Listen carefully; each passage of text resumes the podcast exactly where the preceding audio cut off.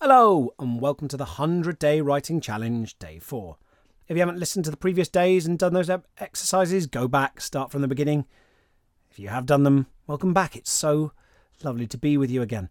So, today I want to piggyback off Day 2's exercise where you wrote about some things you love. Now, that was a non fiction exercise. Yesterday, we did this hybrid thing where it's sort of fiction, but just objects, so there was no dramatic present as such, just things. Today we're going to tiptoe a little farther into the realms of fiction, but again, part of the purpose here, aside from warming up, practicing, flexing your muscles and strengthening your muscles as well, just you know, clocking up the miles on the treadmill and building tone, is to show you that there are a number of ways into fiction, a number of entry points, say, a number of angles you can come at it. It's not just about starting at the beginning with sentence one of your novel and writing until you reach the end. That linear approach seems logical, but creativity doesn't have to obey logic, or at least it doesn't have to obey the norms and assumptions you bring to the writing process that you think are logical. There's absolutely no logical reason why the novel writing process can't include planning, imaginary interviews, talking to yourself, drawing spider diagrams, writing sections out of sequence, collecting you know, photos and, and, and, items, writing poems, lists, lighting a candle in a darkened room, and sitting in stillness until the words start to come to you. Some of that might make you feel really silly. Some of it might sound precious or ineffective. But I do think there's huge value in trying out new things, especially if your current suite of strategies is not serving you terribly well. My central question I ask writers if they cling on to some particular way of working is and how's that working for you? Because if they go, fantastic, I'm writing a lot and I enjoy it, there's nothing I, sh- I, I can say, you know, they're, they're right, they should continue. But most of the time, it's not working terribly well for them. And, and you have to ask, why are you fighting for the right to hold on to strategies that don't work? I'm not guaranteeing the alternatives will. I'm not saying going for a walk or meditating or doing weird rituals or creating a mood board will definitely work, but just the effort of mixing up your routine, finding yourself in new spaces, applying new behaviors must perforce return new data. You know, you will learn some new things, and those new things update your mental models, challenge your assumptions. And from there, change happens almost inevitably. Today, however, look, I'm asking you to write the same list as day two things I love. Only now the I is not you. The I is someone else, someone invented. Don't think too hard about who they are in advance. One concept I'd like to encourage you to start dabbling in is this process of uncovering a character rather than preemptively creating one. Not planning a character top down like you are filling in a form at the post office, although that's a perfectly valid technique sometimes, but discovering them bottom up. I mean, not from their not from their bottom. That's a, odd way to encounter a character. I mean, it actually could be quite good, I suppose, if you described a character's bottom as the first thing we see, but um, uh, certainly a, limited palette to work with. What I'm suggest- I mean, you know, fragment by fragment. You're a bit like someone feeling their way through a cave in the dark, or, or maybe a more accurate analogy is someone visiting a statue gallery blindfolded, just sort of reaching out and gripping hold of, oh, here's a nose, here's an elbow, some sort of marbled flank, here's a yikes, I dread to think what that is, etc., etc. Slowly, slowly, you start to build up a, a, larger sense of who this person is. So you might start this list of things they love, this I loves, um, of things that make them happy with something like watching the water split at the prow of my yacht, or the smell of cinnamon from the bakery on my walk to school, or when Mama is kind to me, or axes. They can be big things, small things, concrete things, abstract concepts. Specific is usually better, but feel free to mix the general and the particular. We don't always talk in specifics, and sometimes a broad answer like Tuesdays is a good story hook. This person might name some characters or specific places in their list. You might quickly figure out from the first few items that they exist in a place or time different to our own, or that they're sad or in danger. You might even start to ask yourself, why are they writing this list? You know, are they the sort of person who would naturally write a list like this? Are they doing it reluctantly? Or is it the kind of thing they'd never ever in a million years do in real life? But to be clear, none of these are questions you need to answer before you begin writing their list. Rather, I'm trying to suggest some gentle inquiries you can make of the work once it's in progress. As a writer, and I know sometimes this comes off as precious or hokey or whatever, but part of your job, part of what's fun and works best, is to simply be attentive to the emergent reality that happens when you temporarily, temporarily let go of your mental inhibitions and write. When you give yourself permission to explore the interesting effects of making deliberate mistakes. Okay, I think I've talked enough. So, a list of things that make an imaginary someone happy. No need to think about it too much. Let's find out what turns up. 10 minutes, then you'll hear, hear a little gong. Ready? Go.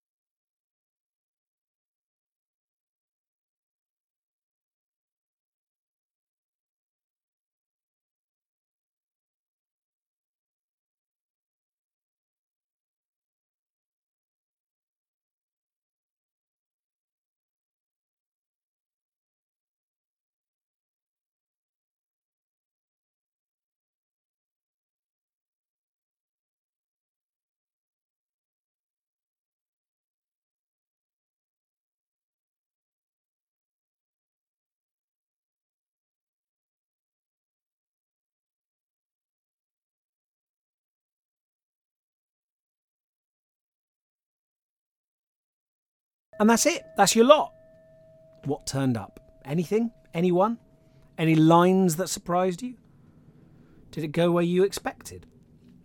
And you might like to reflect on how you felt as you were writing it, improvising, following an intuitive sense. Did you let yourself do that? Did the whole thing feel completely dead to you, like you were following my instructions dutifully, but nothing was happening? Or, or did something weird or at least interesting pop up?